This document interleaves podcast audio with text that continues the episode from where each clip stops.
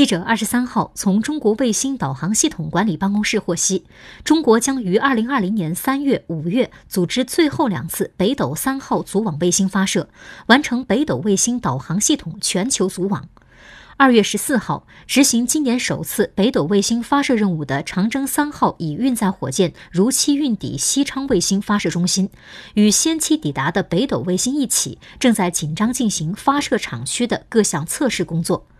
二月十五号，北斗运控一线发来战报：北斗卫星导航系统第四十一颗、四十九颗、五十颗、五十一颗卫星已完成在轨测试，正式入网工作，继续提升北斗卫星导航系统稳定运行服务能力。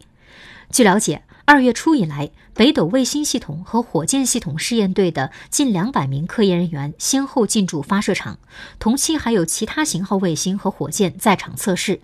在新冠肺炎疫情防控关键时期，卫星、火箭试验队严格落实防控措施，坚持零报告制度，根据疫情开展动态管理。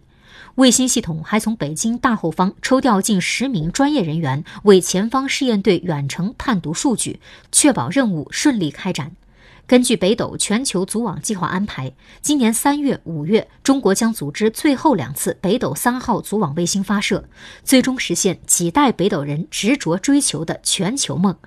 目前，工程全线正以临战状态加紧备战，确保任务顺利如期实施。